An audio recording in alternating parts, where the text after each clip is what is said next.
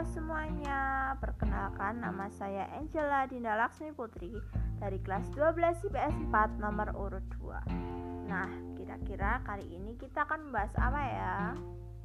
Kali ini kita akan membahas sebuah video yang berjudul Aglonema Tisu Kultur Part 1 Video tersebut merupakan salah satu contoh pemanfaatan kultur jaringan yang dapat kita terapkan dan kita lakukan di rumah kita masing-masing loh.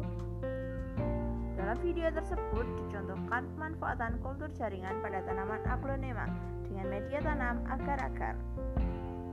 Kultur jaringan tersebut menggunakan aglonema yang masih muda dengan menguji tiga eksplan yaitu pangkal, tengah, dan pucuk. Di video tersebut dijelaskan bahwa aglonema yang diuji akan tumbuh setelah tujuh hari didiamkan di dalam toples kaca yang sudah steril. Maka dari video tersebut dapat disimpulkan bahwa kultur jaringan memiliki banyak sekali manfaat. Pertama, dapat mempercepat tumbuhnya bibit atau tunas baru.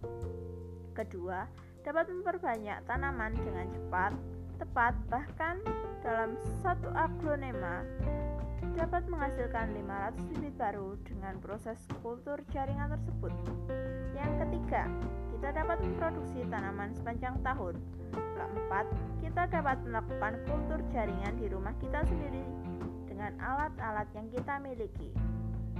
Nah, itu dia empat manfaat dari kultur jaringan tersebut.